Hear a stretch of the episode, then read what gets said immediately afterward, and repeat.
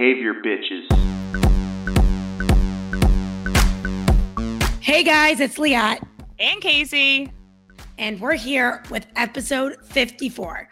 We're super excited for episode 54 because for the first time, Casey's rhyme is going to make sense. Give it to us, Casey. Yeah, that's right. All right, guys. 54. Bring it on, Dr. Jim Moore. That's our guest. We're super excited to have him on today. First things first, though, you know, order of business. We need a, some positive reinforcement up in here. So I'm going to read a really awesome new review that just came in on Apple. It is from LJJ Joan in big caps. Listen to this podcast. She said, hands down, the best thing to listen to while driving in between clients. Can't stop the motivation I get from hearing Liat and Casey talk all things ABA. Keep inspiring and being yourselves because that's what everyone loves with a heart. Mm. I'm okay, behavior reinforced. Behavior reinforced. I'll keep being myself. Thank you for that review. So sweet. You guys know where to leave us reviews. Not that I'm soliciting, but I do love a good review. It makes me really happy, and we live for that. So leave us a review on the Apple Podcast uh, app if you have that. But if not, you know where to find us Instagram at Behavior Bitches Podcast, Facebook, Behavior Bitches Podcast, Patreon. You can find us on our Patreon and support us, or you go to our website, which again sucks and we're fixing. It's behaviorbitches.com. And Rosie, so, I know Rosie's listening, and Alan did a great job. We had it just switched over to a WP engine. Long story short, it's not your fault, Alan. You did great. Um, also, so today's episode, uh, Liat actually had reached out to me about having this guest on, and I did not make the connection until I think like yesterday of who it was, and then I got like so excited that I was like freaking out. Um, she said this teacher from FIT, teacher from FIT. I think you were you were missing the stimulus equivalence that James is the same as Jim. And then eventually I was like, yes, yeah, so we're having this guy, James Moron, blah, blah, blah. Moron. I didn't say he's a moron. I said more on the show. The show. And um, and then eventually I think in passing, I was like, oh, Jim Moore. Yeah. she was like, Jim Moore. And you know, Casey like fangirls over anyone who's smart in the field. So then she went and did her research and stalked him. So Casey, tell us about our guest today so we can hype everyone up before we bring this genius on yeah, so I've been following him for a while. Oh yeah, he's shaking his head over there like not a genius. Yes, he is. But anyways, I've been following Jim. I've listened to his podcast with Matt on behavior observations um, way back. Oh my god, that was episode I think it was 64 for that, and he's already over 100. So I was probably in my master's program driving to Keene, New Hampshire every weekend, two hours, and uh, definitely listened to Jim Moore's episode and loved it.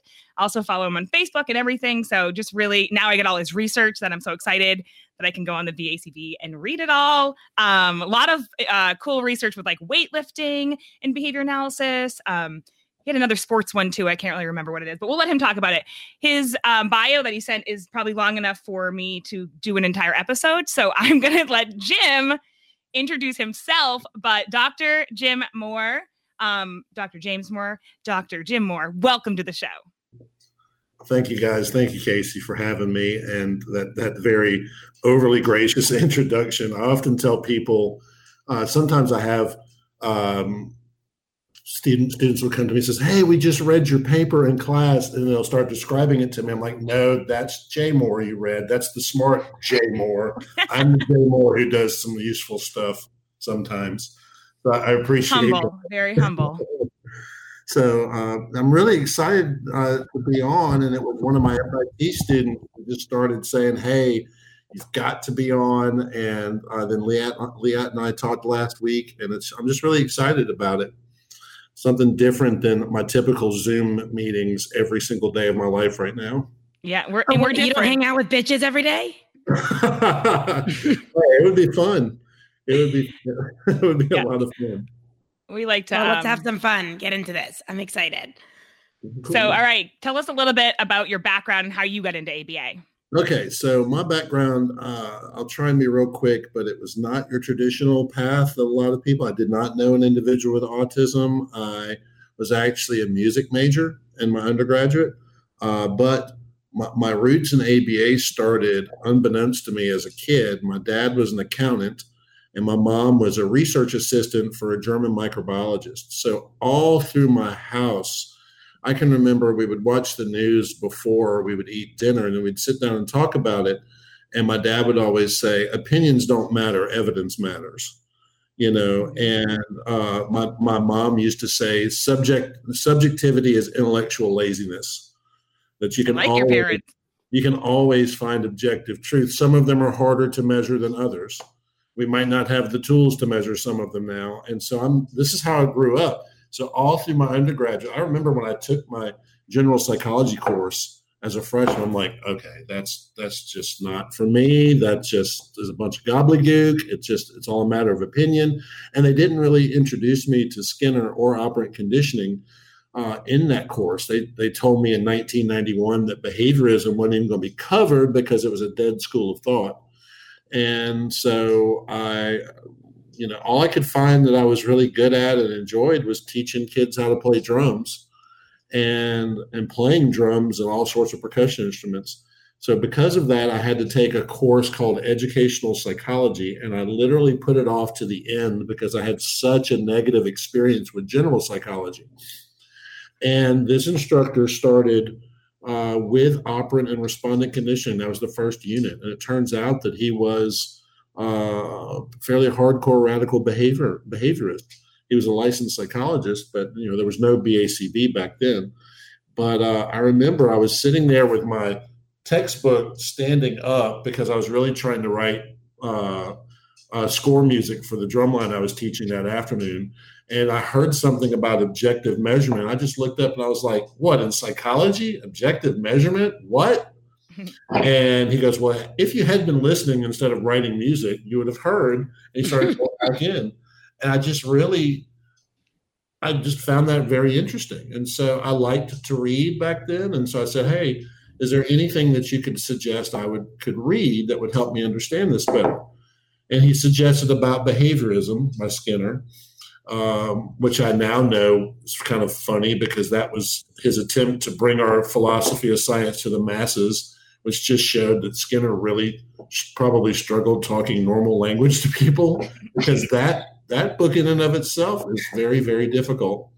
And I just kind of went through and just started tearing through everything I could get my hands on uh, of science and human behavior, wow. behavior of organisms, and I just it just clicked for me. And that's how I was raised to see the world. Is this this science that I'm reading about? That's how I was raised, and I started talking to the instructor, and uh, he introduced me to the man who became my graduate mentor.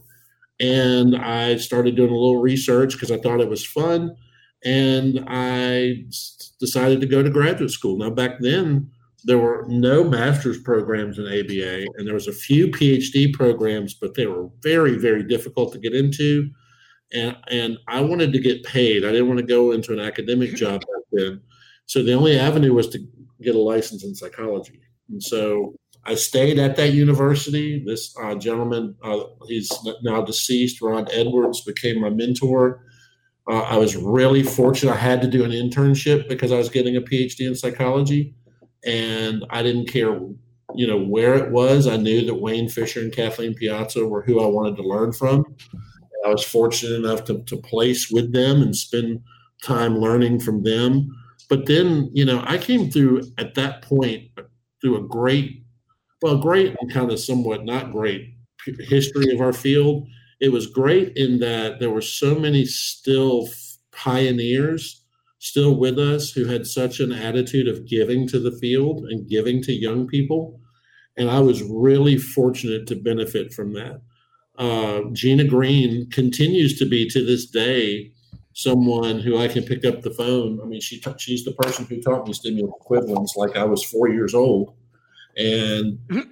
to she helped write our licensure statute here in Mississippi. Didn't ask for one bit of credit for that, um, and just you know, time after time after time. You know, I've been so fortunate to, to just learn from some great people and then work with some great people and so a whole bunch of water under the bridge. I've I have I you know when I get asked like what is my focus in ABA, I don't really know because I take the clinical problems that come before me and try to use our science to solve them.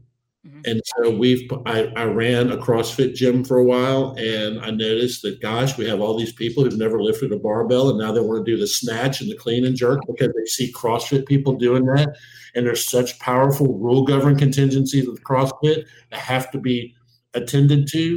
That I need to use some science to figure out the best way to teach them because in weightlifting, there's not really a, a pedagogical arm of their field that looks at how to teach people and so we did that, and we used the, the we used ABA to do that. I've done.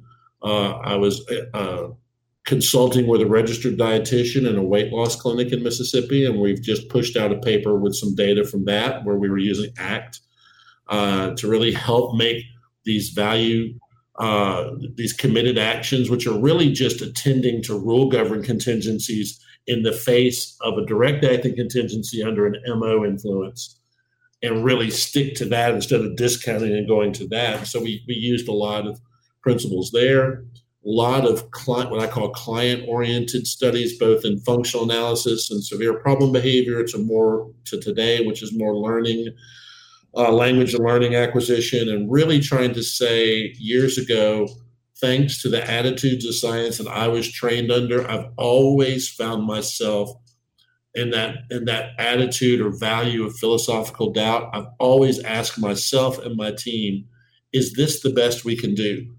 Is this the best we can do for this client and their family? And years ago thanks to that very background i talked about i came to the conclusion that for individuals who are not verbally sophisticated yeah that's some really powerful stuff. But when kids start to talk some of our methods kind of fall apart.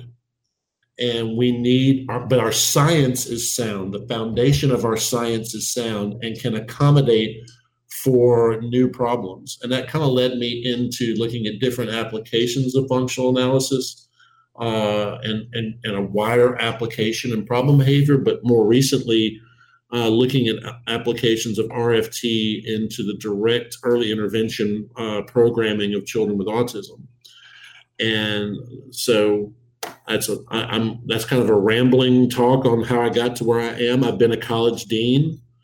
I used the good behavior game to eliminate littering and and dorm destruction on our campus. Uh, I just feel really fortunate that I learned a powerful science that I still, as I told my FIT class the other night, I still believe can change and save the world. Yeah. And uh, so, I feel, and I feel very fortunate that as that my graduate mentor, Dr. Edwards, was a brilliant scientist, but he was not a well-known brilliant scientist. So he I didn't have to learn his research agenda. I learned everything he knew about science and about being a good database problem solver.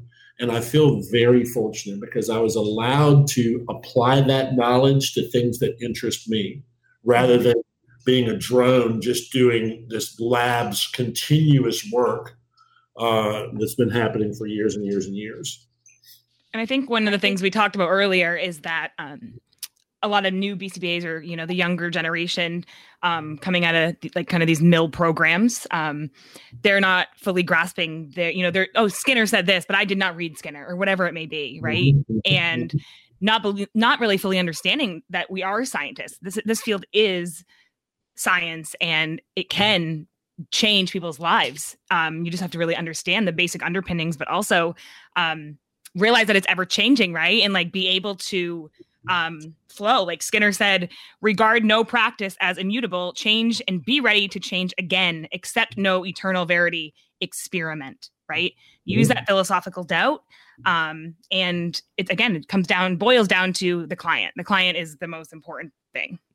That's right. And, you know, I, I think that we, we have uh, a lot of argue. One of the big arguments that continues to happen in our field is should we train clinicians to just do practice or should we train them in the foundations of our i don't know what the difference is to be honest to me when i see a clinical problem that's this i should take the same approach to an experimental question the only difference is the experimental question is the referral concern Mm-hmm. And I'm not going to sit here and just endlessly run sessions until I get stability like I might do in a lab. because the clinical needs of the client should always come first. But I've always found in 25 years in the field that if I take this natural science approach to the practice of behavior analysis, that the most important thing that happens is better outcomes for the client. You know, I'm going, you know, I was talking the other night in class about analyzing sources of variability and how that's unique in our field. And I see so many times I'll go into clinics and I can I get to consult all over the country. I go into clinics and you'll look at the variance and, and behavior analysts just have this look of panic in their eyes, like, what am I supposed to do with this? I'm like, that's where your answer is. Yeah. Determining what is driving that variability will point you where you should go. That's the analysis point of our field. That is science. But unfortunately, I think a lot of really good people and passionate people simply get taught to implement curriculums, protocols, and procedures. And then it becomes like a matching game. Oh, I got a kid that's got vocal stereotypy. Here's what I've done in the past for vocal stereotypy, and not really attend to the unique individual sources of control over those behaviors for the client. Which so, brings us into our topic today. Exactly. You already started it, which is amazing. And uh, it is tribalism in our field. Um, and bringing it up as this term was I hadn't heard it as that before, and I, I think it's a really cool way to put it. And correct me if I'm wrong in anything, but tribalism in the field is that you go to one place, right? And this place is we are a peak center. We are VB-MAPP. Yeah. We are, and people are picking a side.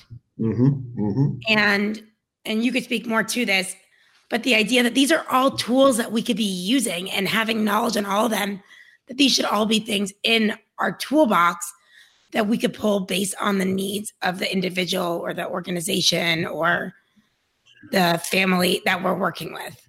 Right. So so when I when I think of of this term I call tribalism, uh, it's very similar to what you see in the history of other natural sciences, like a fight between science and religious dogma and dogma being like we don't want anything to change we like the way things are we're very comfortable in what we're doing so let's not let's not do anything uh, and then you start to see generalizations made from from major figures in the field like skinner like i hear talks about skinner's pragmatic approach and it's like listen skinner's pragmatic approach was based on william james pragmatism which was basically what works matters. That's what matters, you know. And but now to hear this overly rigid application of things. Another thing, I think, kind of when I think of tribalism, it's about the search for who's right and who's wrong. And that's not really how I was taught science works. You know, science is about discovery and exploration. You know, every time a bridge is built in, in the world, there's a certain percentage of Newtonian physics that's still applied to that bridge building. But thank goodness that things have progressed. And when people start to say, well, no, this is Skinner, Skinner this, Skinner that, I'm like, okay, you're doing early intervention and language acquisition based on a text published in 1957. Well, just a few years earlier, an Argentinian doctor won the Nobel Prize for Medicine for the prefrontal lobotomy. But now we have a much different understanding of neurosurgery and that procedure. Like, how many of you would like to go to the dentist and see that they're still doing procedures like they did in 1957? No, you'd be like, no, I'm not getting in that chair, dude. I'm not going to hold me.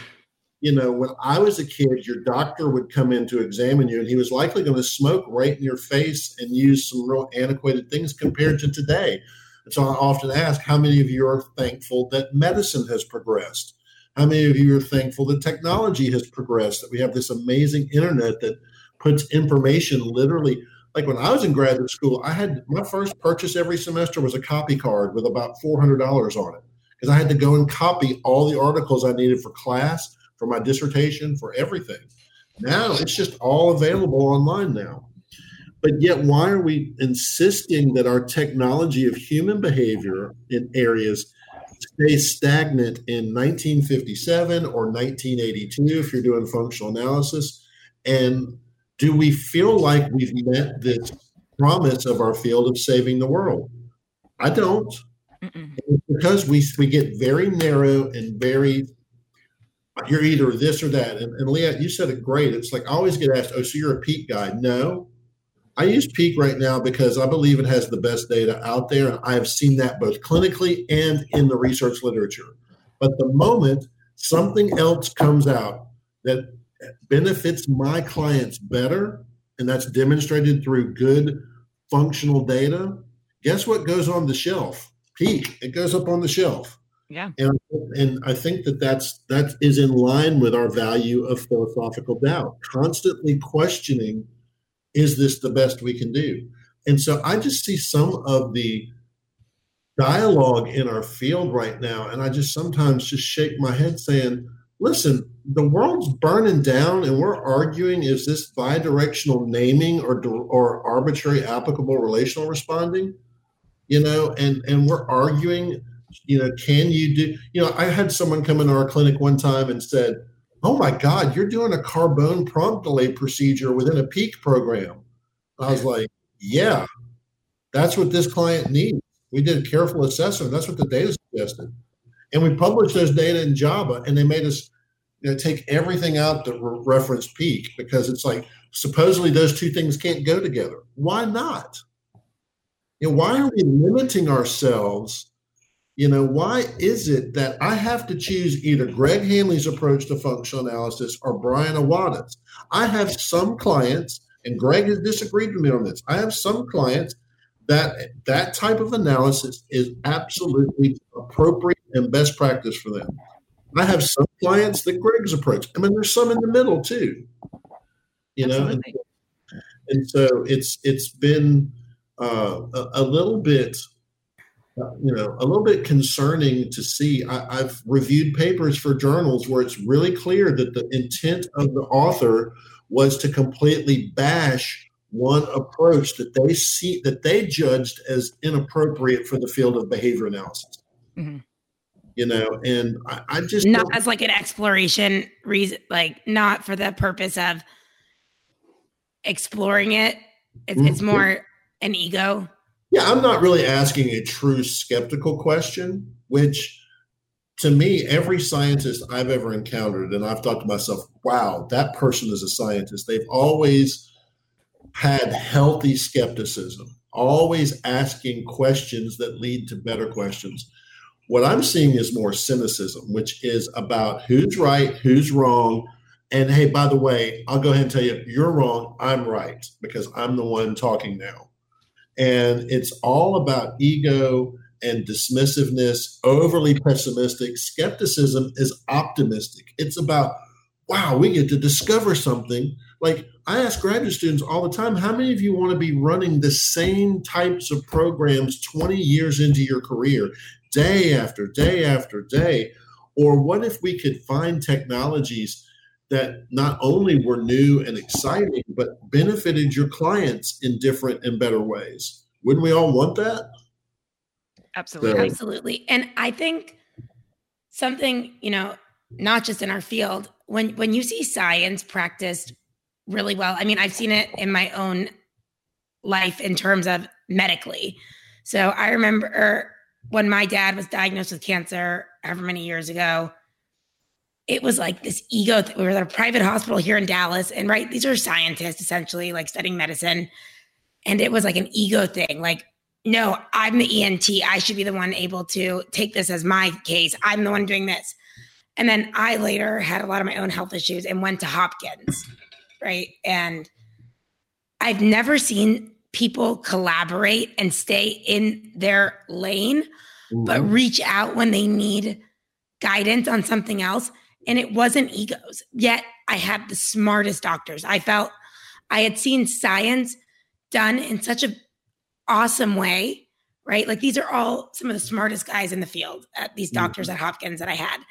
And it was so impressive to me because I had been in one place here in Dallas where I saw it was an ego thing like, well, this should be under my um because it's located near the ear, nose, and throat, or but I'm the oncologist or this or that. But when you see people collaborating and using their knowledge in these different areas to come up with the best solution Mhm. it's so cool to see and I, I think what i see a lot in in ABA just and i'm sure it's happening in other places too that's where i've seen it in one way but is this does what you're doing necessarily have to be categorized under one of these you know known um i don't know if it's a method or a approach or assessment whatever it is when really if you understand behaviorism you're able to look at that as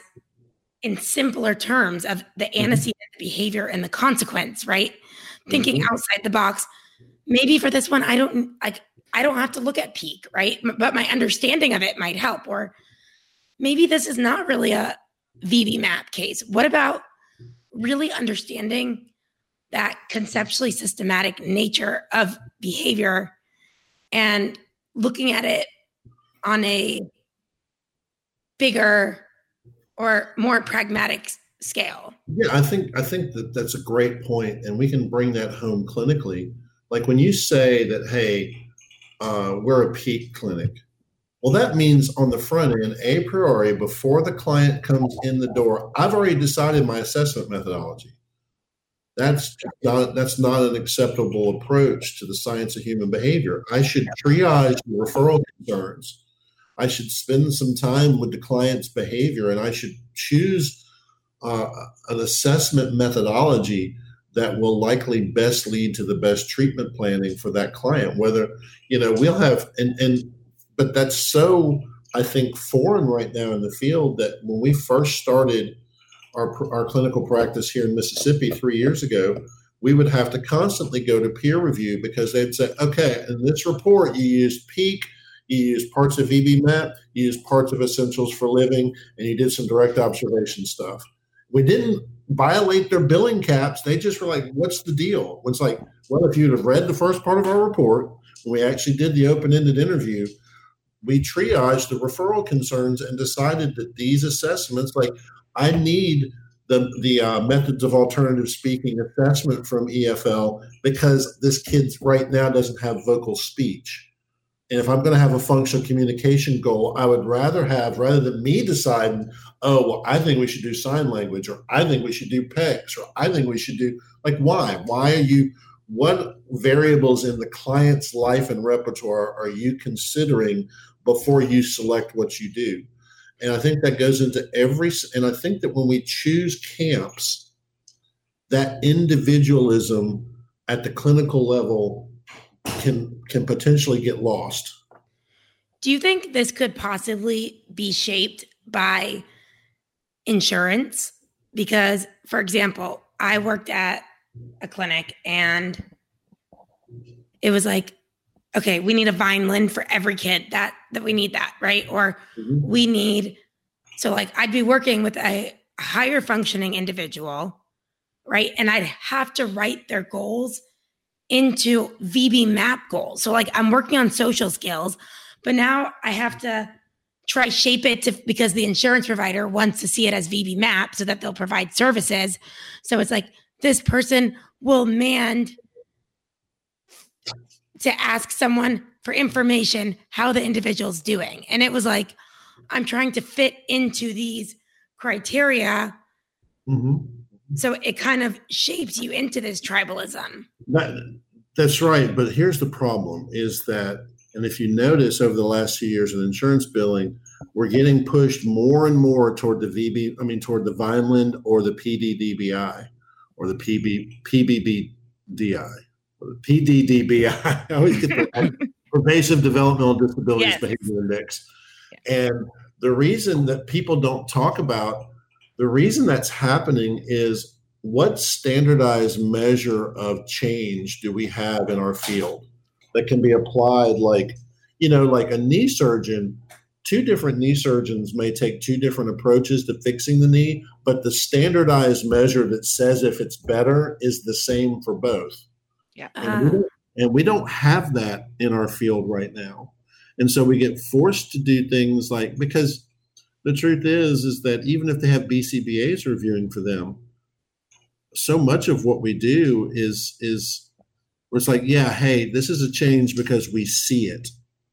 And what insurance pays for are things that can be verified. That's one problem. And so, yeah, you're right. The, the, the consequence of our field not having some standardization in terms of treatment progress is starting to shape up behaviors that are just kind of mindlessly doing things because they have to. That's a problem. I think also, if you've noticed a few months ago, CASP took over the uh, the practice guidelines document from the BACB, and the reason that had to happen is here we are with billing insurance. All other fields that are billing insurance have practice standards, not guidelines, but standards. Here are the standards of care for this practice. What we have are a bunch of guidelines. It's like, oh, well, comprehensive ABA should look like this. Focused ABA should look like this. An assessment should kind of look like this, but there is no definitive. Here it is. It's been peer reviewed. It's gone through multiple iterations, and these are the standards of care for this field. And so for CASP to pick that up and take it on, I know is a monumental uh, project, but it's very, very vital because that's why so many of us, if you talk to two providers, you're going to see that they both likely have two different paths to get funding that's not written down anywhere. It's like, oh, I know I have to do this for Optum or I have to do this for TRICARE. And it really should be about the same. The only differences really should be about rates, but they get to dictate, you know, service limits to us they get to dictate. And here in Mississippi, they di- they dictate location restrictions, like we can't go into the home for Blue Cross Blue Shield, we can't go into community settings, and it makes no sense. They do that also here for some stuff in mm-hmm. Texas, and it's yeah, it's but it's what I'm trying to say is it is kind of difficult in ABA because you know it is about that individualization, mm-hmm. but also when you go into a new job at a new company or something, it's you feel completely lost because there isn't any like it's like you want individualization, but you also want some standardization to know mm-hmm. like it you kind of have to learn even with insurance like through contingencies like well i know if i say this then they'll allow me to get the hours but last time i said this they didn't and well, I think I think you're right. There's so much uh, heterogeneity in our field from kid, and it should be. That's what our field is based yeah. on. Right? But one of the things that, like one of the things I'll often tell people is like a big difference between the VB-MAPP assessment and the PEAK assessment is one is criterion referenced and the other is norm referenced. And criterion referenced assessments are good except if you're trying to demonstrate that the child made a significant amount of progress. Like how many how many squares are significant?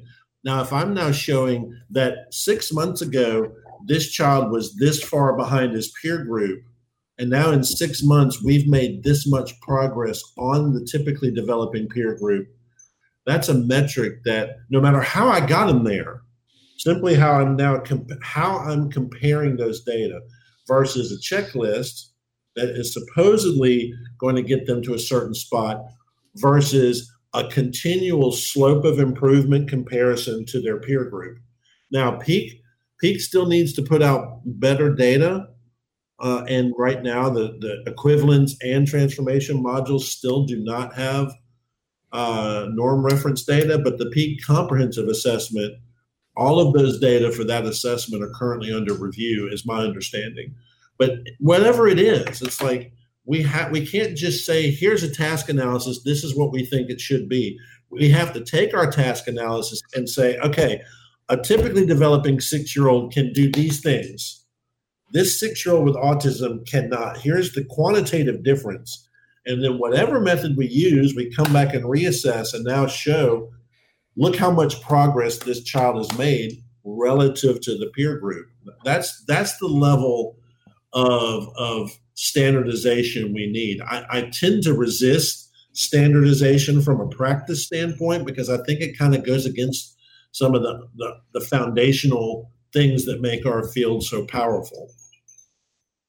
I was um, lucky enough in my um, my un- my graduate program to go through four uh, semesters of uh, peak training, uh, well, peak teaching, not actual training, but um, and it was met with a lot of frustration because um, you know we weren't none of us were actually trained in it, and we were teaching ourselves, and you know I it was really rough to get through. And then once it finally clicked to me, like when I got to those third and fourth modules um, of like why, what RFT is actually, what stimulus equivalent, equivalence actually is, like I knew I didn't know shit. Like I think I need to do this.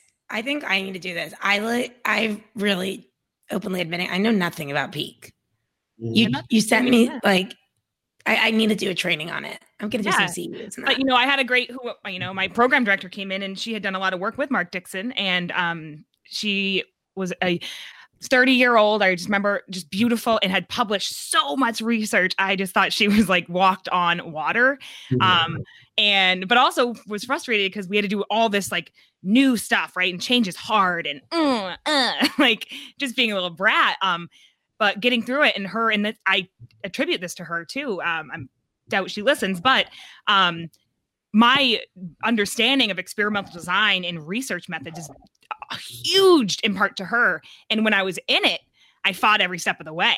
I was like, I don't understand why we need to know this. What blah blah blah. Blah. She made me into an actual scientist, is what she did, and that's like to this day, like that's my favorite thing to teach my students. Um, get them to really have those light bulb moments of like, oh, mm-hmm. like we had um uh, David Cox on to talk about like all the cool research he's published and how EAB, you know, it's where we started and it doesn't have to be this scary, crazy thing. Like you should want to go on to JABA and read articles and like this should be fun. And if if it's not for you, then you might not be in the right field. Like this is something that you need to actually um want to do, right? It's your due diligence as a, a behavior analyst.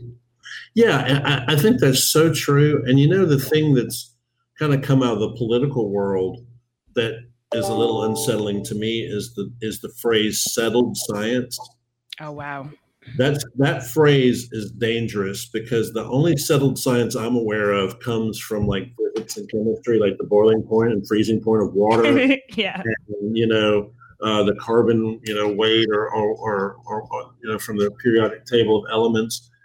When it comes to measurement that involves humans as the measurement instrument, we, we shouldn't we should be really careful before we call something settled science. And in our field we have a really bad habit of taking one study and then being like that's garbage now. Throw it away. And if you do it you're terrible. Mm-hmm.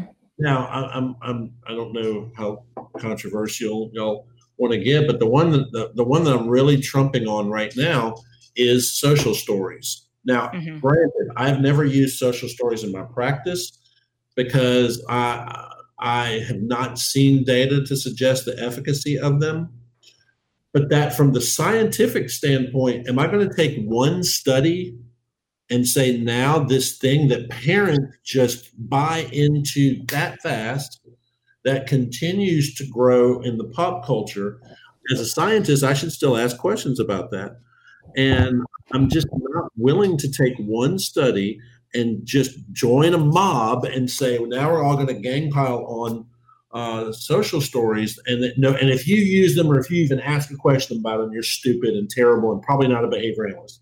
Mm-hmm. I just don't find those, you know, and and the kind of the face. Wait, is there literally one article on them? There's there's one article that is always cited as kind of like the death knell of social stories, and um and and it it it was really comparing apples to oranges in my opinion because one one they compared one one training strategy from our field that has escape extinction as a component to social stories without any contingency that the learner had to really do anything other than just sit there and look like they were listening. Anyway, but um, I also want to back up real quick and just say like not just JABA. Like there's other, you know, amazing journals too. And so I just wanted to like make sure that that is very clear.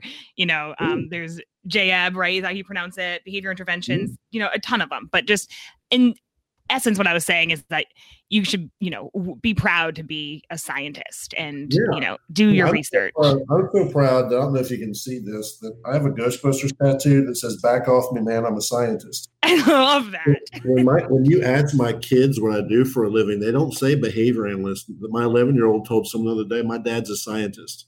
I love it. He, he studies human behavior, and you know, I hope to never lose that perspective mm-hmm. because you know just just kind of blindly implementing protocols without really trying to figure out the functional sources of control of someone's behavior just sounds miserable to me you know? Um, but um, but yeah you know and i think that you know uh, one of the great things greg did as as editor of JABA is change the report section to a replication section. Because we don't have enough replications in our field that one study I talked about, it should be, and I think it has been replicated, but we should have more direct and systematic replications so that we can see are there certain populations that these procedures that work so well in one context may need to be altered somewhat to fit this context because we're not just single operant contingencies living in a vacuum. We live in a concurrent operant world where the contextual variables that impact our behavior are constantly changing all the time. Can you talk a little bit to um, pliance and tracking? You used these words earlier. Oh, pliance and tracking, right? So when you look, I, you know, one of the interesting things that I did when I started noticing this kind of very divisive tribalism in our field is I started looking at other natural science approaches and then uh, two terms that, that we can thank Steve Hayes and the RFT folks for that are extensions of rule governed behavior. Pliance is when I follow a certain rule governed contingency or set of rule governed contingencies, primarily due to the social mediated consequences of those. And so if you hear someone you say, hey, what kind of functional assessment approach do you? Well, I do Dr. Hanley's uh, PFA and IISCA. It's so great. And, and you start asking them why, and then they tell you all these great attributes about Greg. Which he does have a lot, Greg. If you're listening, you have a lot of great attributes. Love to have but, you on the show. But they don't tell you anything about the actual methodology. It's all about Greg, who's a great human being uh, and you know, great basketball player. But that has nothing to do with why I use a functional assessment approach. I'm applying to the socially mediated consequences, or I don't say. And I think this is really relevant to graduate students. Like I tell my graduate students from the start, you not only have my permission to openly disagree with me, you should do that. You should not take what I tell you as the gospel. You should verify every last word that comes out of my mouth. We just said that the other day in our class too. Like, so, yeah, and so when when I am now not responding in a certain way due to the perceived aversive social contingencies, I'm also applying in, in, in a little bit darker way. Tracking means that I'm following a set of rule governing contingencies that are actually verifiable through data or just true in the natural world. You know, like if someone tells you, hey, you get on this subway and you will go from 2nd Street to 10th Street and you've experienced that and it's true, you will follow that rule through through the source of control of tracking rather than the person is attractive and seems authentic, which would be more plies. Mm-hmm. And so I challenge my graduate students to say, right now, as you consume information on our science, what source of control is mediating your rule governing contingencies? Is it pliance? Are you, you know, you know, you know, fangirling, fanboying out there based on who the speaker is, uh, or is it really about the science. And even when Leanne and I talked last week, I was like, I would really like to talk less about me and talk more about the science and the work, because that is what when when shit breaks down and your client is not responding and or we're going to try and save truly save the world it's the science that will save us not the personalities yeah people have to implement that science but just because Pat Friman wears a great suit and tells great jokes and is really engaging is not enough. He has to have a solid science of human behavior coming with that. mm-hmm. to really affect change, you know, in a very meaningful way.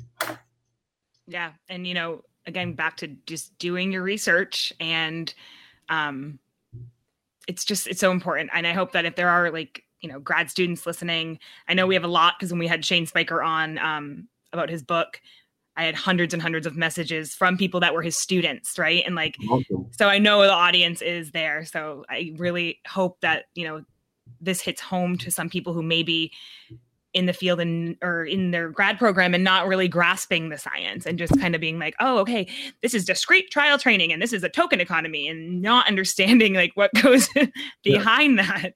Well, and I think I think you bring up a really good point that we kind of have. She always does. She always does. That's Casey's. We kind of have this culture now, and it's anywhere where we test knowledge, like uh, the BACB exam, standardized testing in in, in elementary, mid, and high school. Mm-hmm. It's like more and more students feel that pressure. Like I've got to pass this test. Tell me what the answer is. Yep. And so here I am telling my students okay, I've given you the parameters of knowledge in which now you need to go out and discover. Which what? is hard, especially in like, for example, when we're teaching a class on assessment, right? It's like, wait, so you're telling me I would interview the parent before I give them a survey, and then the survey follows the checklist, and then I'm going to go into their home and do an ABC. And I'm like, so that's just the general idea of assessment, right? You're doing some indirect part, you're doing but it might not necessarily be in that order, right? Mm-hmm. So it's just kind of understanding that also. And I think some things are harder to understand when there's not an overall rule, when it's like, this is the science. This these are why we care about that idea of being conceptually systematic. Are you able to see that everything in life is happening through contingencies or are you able to i mean even last night in class we were talking about um, just operant uh, conditioning and you know on a larger scale of selectionism and then on a smaller scale of telling a funny joke again because someone laughed at it. And being able to kind of train loosely and understand these principles because and stop me if I'm I'm going off the rail here, but I'm trying to say is just being able to connect the pieces on like you know we taught people oh respondent behavior is um phylogeny right and then we start teaching about selectionism about and it kind of is uh, phylogeny because it's over lifetimes right but it is based on consequences about which things which character traits or traits of an individual survived. So it gets complicated. And I just really urge people to ask questions because.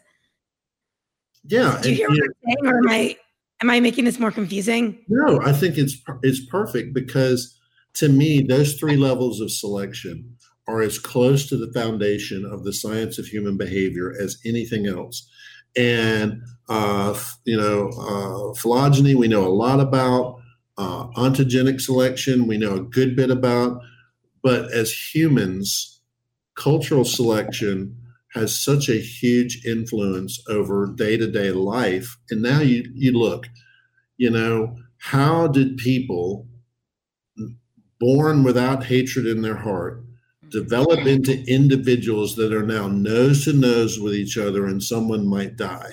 Right. You know, why do nations go to war?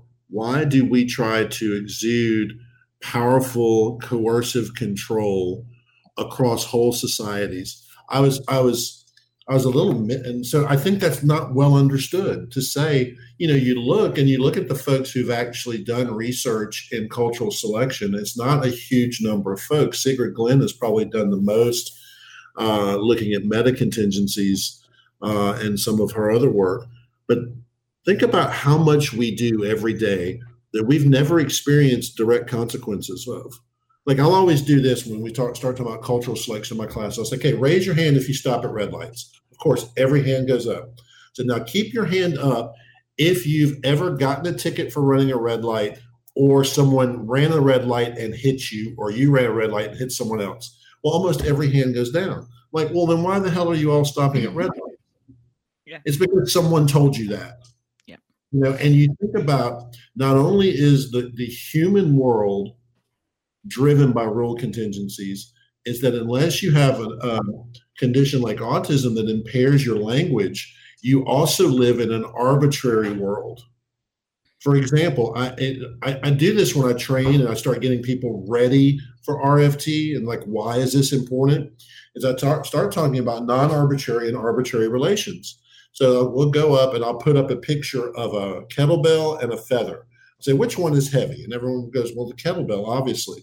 Well, then I'll put up a picture of um, James Hetfield from Metallica and Norah Jones. Which one of these is heavy? And everyone laughs. Why are you laughing? I'm still asking you the same question, right? No, it's now in an arbitrary, kind of colloquial way.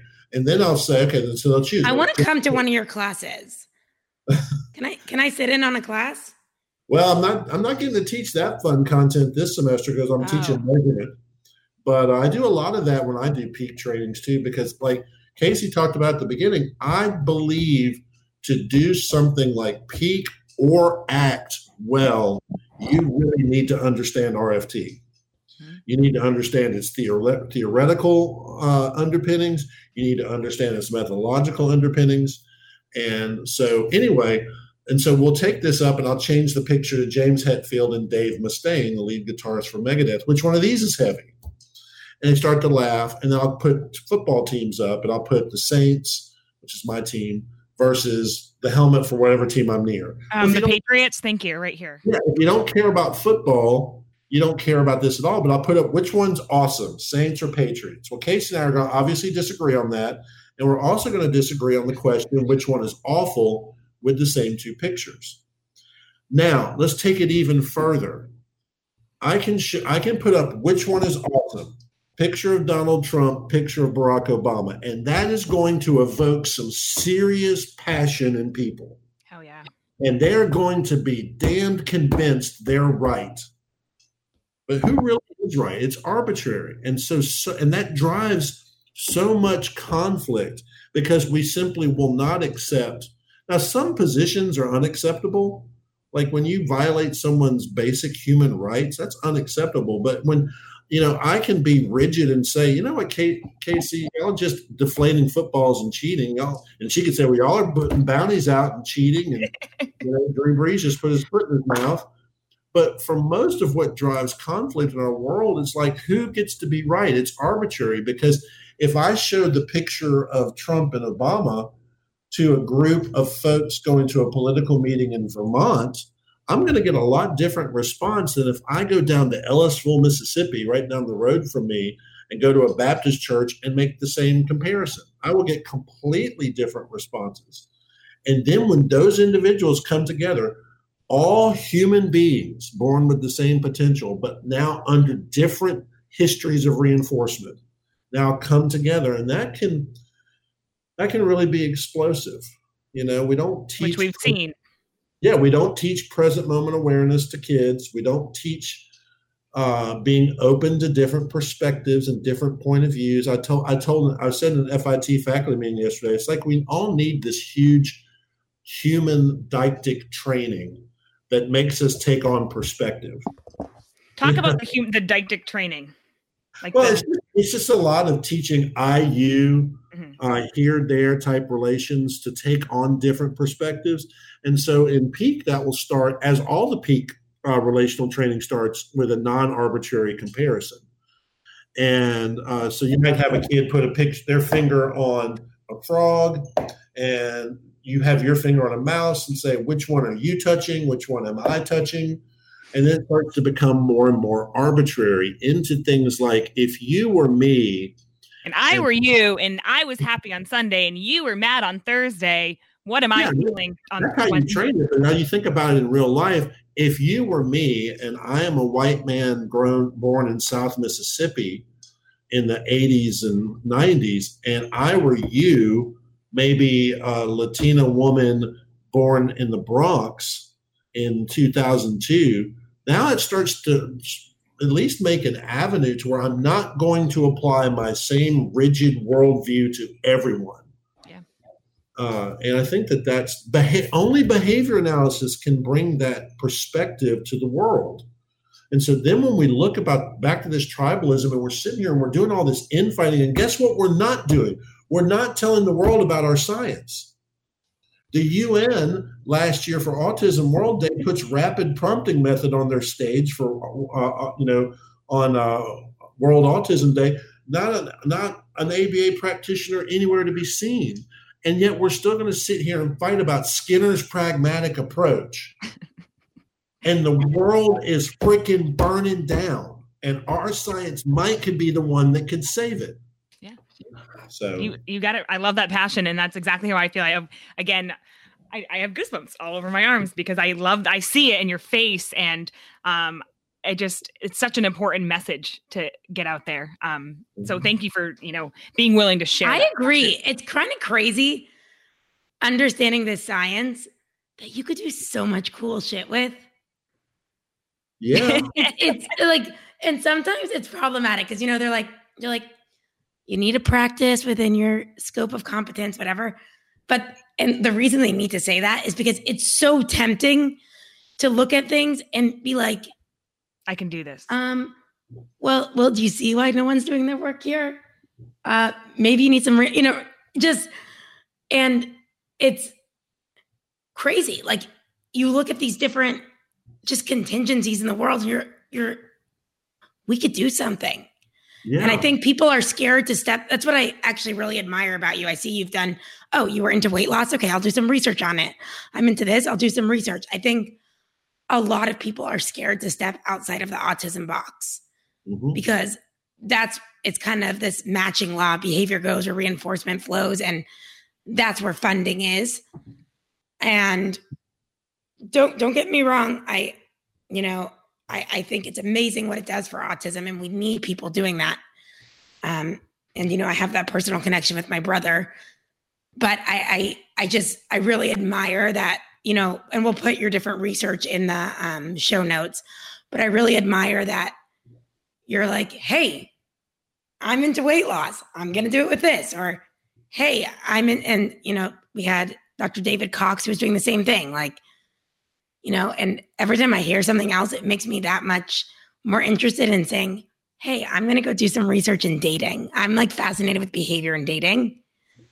And I think I'm just intimidated about writing a research paper that's really aversive to me. I hate that. Um, know- you know, I think that we often, I was lucky enough not to be, I was just told, hey, problems are solved with data. Experimental problems are solved with data. Clinical problems are solved with data, and there's not a real big difference between those two. So I was never f- really made to freak out. You know, like my dissertation was very highly experimental, but it was also done in regular ed classrooms while the teacher taught. So it was very, very applied and so I was never really freaked out about it. It's just that this is just what we do, and we get to write this stuff up, and that's kind of cool. But I'd make- like to do the research, but I wouldn't want to write about it after, unless I like partnered with someone who liked to write. Yeah, then I'd that's be. when we build. That's why I tell my students, it's like you're not. You if you look on my resume, you'll what you will not find is a single author publication. I've never done anything by myself or tried to cr- claim all the credit by myself because there's just certain things like this. That's not fun. It's also not fun. Yeah, this equivalence paper, it's about to come to where I push it back to one of my co-authors and I'm gonna be like, I'm done. I need you to write a little bit on this. Yeah. I'm done. I'm done. Mhm. And yeah, so I tell you know people all the time, if you really love strong clinical application, but you don't feel confident in experimental design, you can find more than enough people who will help you at the university level. Like Jordan Belisle at, Missis- at Missouri State University is just chomping at the bit to partner with people doing research in clinical practice. Mhm. And and now Facebook is such an engine for collaboration. There's just no reason for folks who want to maybe do this but feel like, oh, I don't have this skill set. We don't have to have all the skill sets. That's why you build a team. Yep. You know, and so it's All right. really, So shout out if anyone is listening and they like to do the writing part of things. um, using this as a person, reach out. I, I would love, there's some things I would love to do research on. I could lead the research. I just really don't want to write. I hate writing. I even hate writing emails. So I do all that. I do all that. Um, Oh, do you want to be the partner? That's cool. You're sitting right in front of me. Okay. we have too many projects going on right now, girlfriend. But yes, no, something to look forward to. Um, is there anything else that you want to share today on the episode? Uh, well, you know, I think I think this has just been a good, you know, talk about our field should continue to progress and evolve.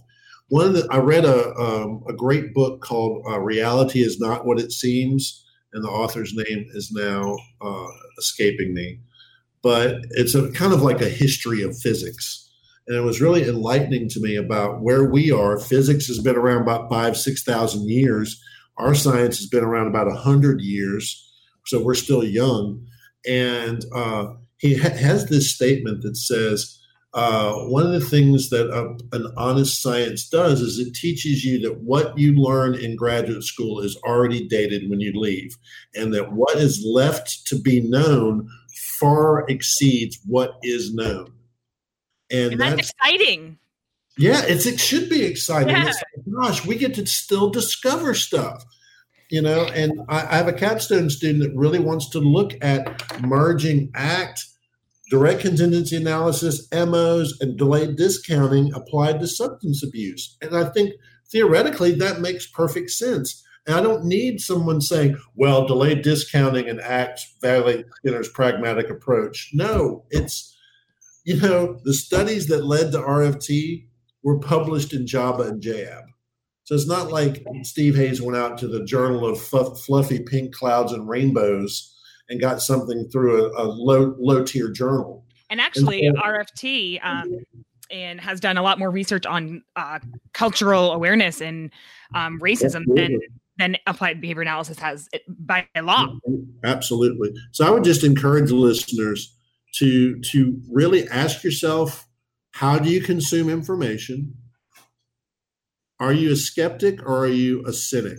Do you find yourself excited about discovery or overly pessimistic and judgmental? And you know, really come to your own conclusions. If you're a behavior analyst, you, you should be well trained in critical thinking to evaluate the data and come to your own conclusions. I think that is why they do when they say uh, philosophic doubt, you know, like the hashtag or like the word that goes with it is a healthy skepticism. Mhm. And I think that's probably why they use the word healthy skepticism is not an asshole skepticism. That's right. That's right. Some people are are looking just to find something wrong with something instead of just building off of that. And I find it very healthy to to recognize that early and then just walk away from that type of interaction. And also ask yourself, listeners, if you are engaging in pliance or tracking. right? That's I love those words. And uh I'm gonna have a ton of good show notes to share um for you guys to follow up. This was an awesome conversation. I'm super passionate and I'm just so and I want to add, I want to, yeah, I'm really excited, but I, I got to use this platform for good too. So, um, before the show, we were speaking, and I don't know if Jim's going to want me to do this or not, but I'm doing it either way.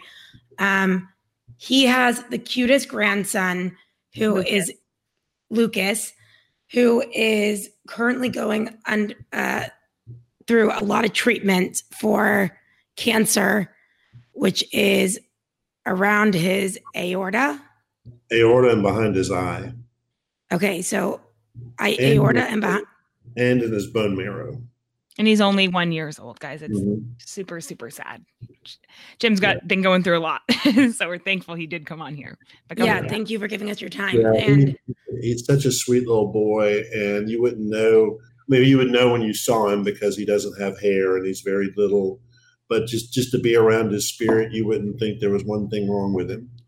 But uh, so he's a fighter. We've gotten a good report that his tumors are shrinking. He has a form of rare form of cancer called neuroblastoma, and uh, oh, I know someone who had that. and so uh, the the one sh- the one around his aorta has shrunk about eighty five percent. So which that's huge. Yeah, it And is. so we're just hoping for you know continuation of that as he goes through another round of chemo. Um, with that being said, uh, this puts his parents under a lot of stress. His uh, Jim's daughter, right, has to um, she can't work, she has to stay home. And so what's been amazing is and enough of this tribalism, more of this pulling together of the field. Oh, yeah. um, Jim was telling us it's overwhelming how the response of people in the field have been donating towards this GoFundMe. So I am going to, you can't solicit for yourself. That's why I'll solicit for this. If you can give anything to help towards um, the costs that are uh, recur- is the word recurring or occurring? Not occurring. Uh, uh, incurring, maybe. Yeah, incurring. yeah. I'm not that smart. That's why we bring people like you on. Um, whatever it is, stacking up the medical bills, stacking up along with not being able to work, along with if you can't give financially, give your prayers. Um, his name is Lucas. You could look at pictures. We definitely have that in our show notes. Um, let's come together as a field, quit this tribalism, come together for a good cause. And thank you so much for coming on, Jim. I really appreciate it. Thank you for go take me. action, show your behavior, and take action immediately. Stop with the latency. We need immediacy. So thank you, thank you, thank you, thank you, guys. You know where to find us. I already said it before. I'm not going to repeat it. But as always, love you. Mean it.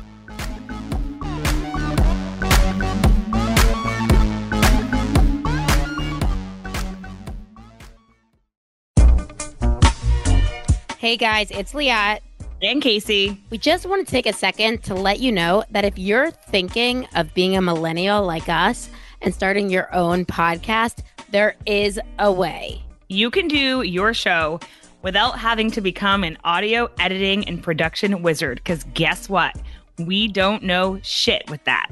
But we have Alan at Pretty Easy Podcast who helped us get started. He records our shows, he posts them, he adds awesome, awesome music and cool shit when we don't even know what he's doing. He sends us teaser episodes, he does it all. We just sit here and friggin' talk.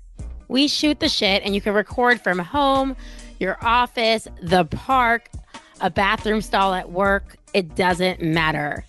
He provides the complete podcast studio. All you need is a microphone and you're good. Alan caters to your schedule and gives you a producer for your show at your beck and call. He has been super flexible with our schedule. Whenever we need super. him, we go to Google Calendar, we just book him, and he does all the hard work. It's like so incredibly easy. That's why it's probably called Pretty Easy Podcast. So be heard and have some fun podcasting like us. Go to prettyeasypodcast.com today.